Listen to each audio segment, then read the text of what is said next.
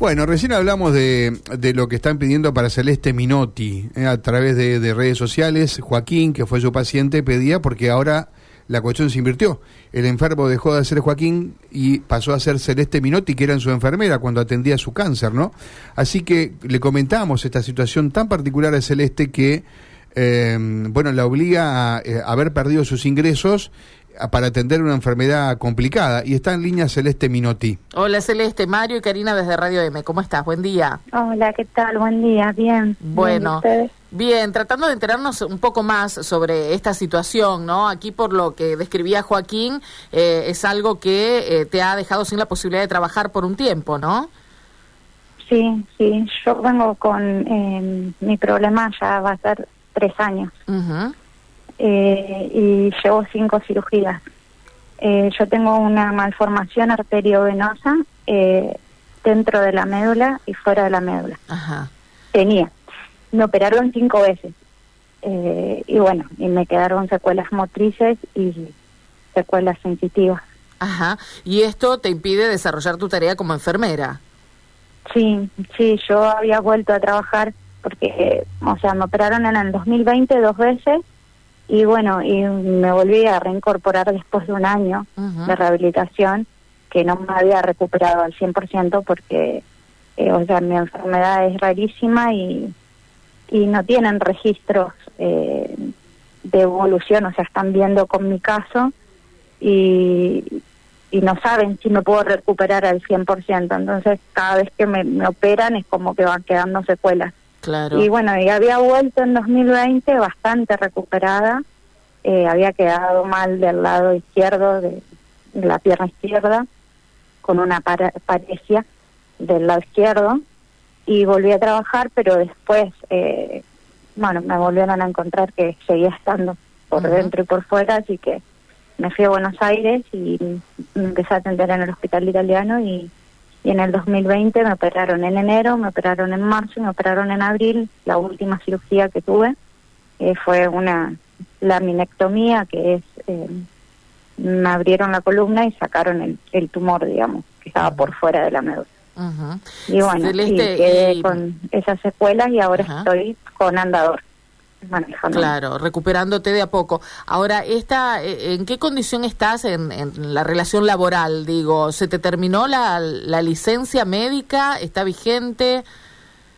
No, eh, la licencia médica eh, a mí eh, se me termina ahora el 19 de octubre, pero eh, se había terminado lo que es por ley de contrato de trabajo, lo que ellos, que ellos te paguen en el sueldo, digamos.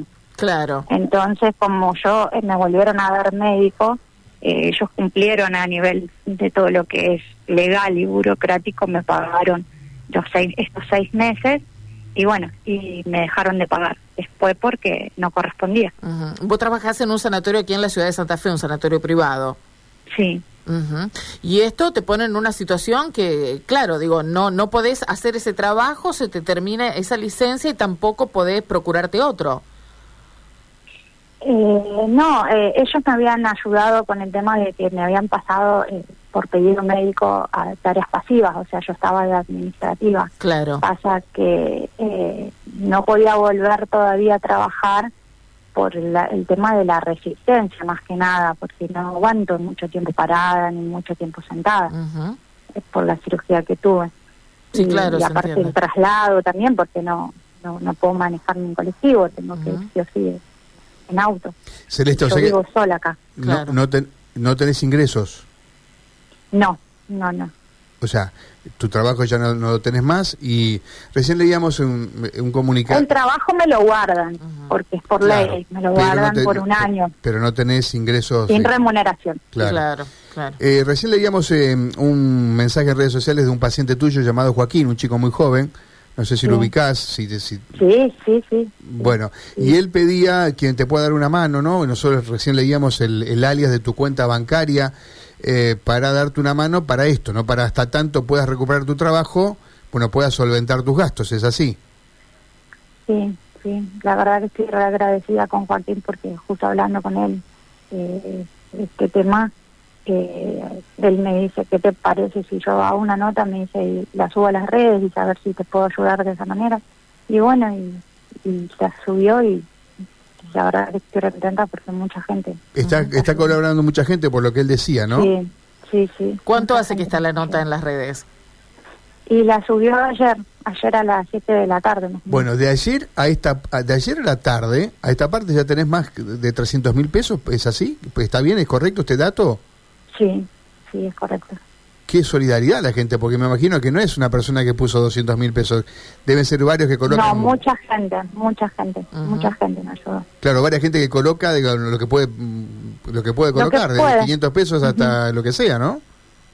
Sí, sí, sí, ¿Te, te sorprendió o tenías expectativas de que, de que fuera así? No, la verdad que me sorprendió. Ujú. No pensé que todavía había gente buena que, que realmente se preocupa por el resto. Ahora, ¿necesitas un dinero, una cantidad en especial? Digo, porque la gente puede seguir colaborando, me imagino, ¿no?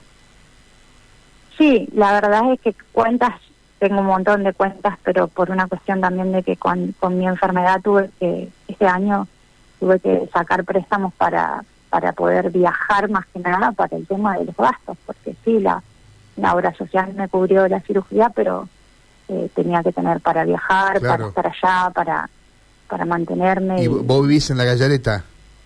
No, yo vivo en Santa Fe, mi familia vive allá. Ah, ¿y dónde te operaste? Me operé en el 2020 acá en Santa Fe dos veces y me operé ahora último tres veces en Buenos Aires en el hospital italiano. Claro, Por eso tenés que viajar. Ahí está el tema del gasto del viaje. Sí, sí, sí.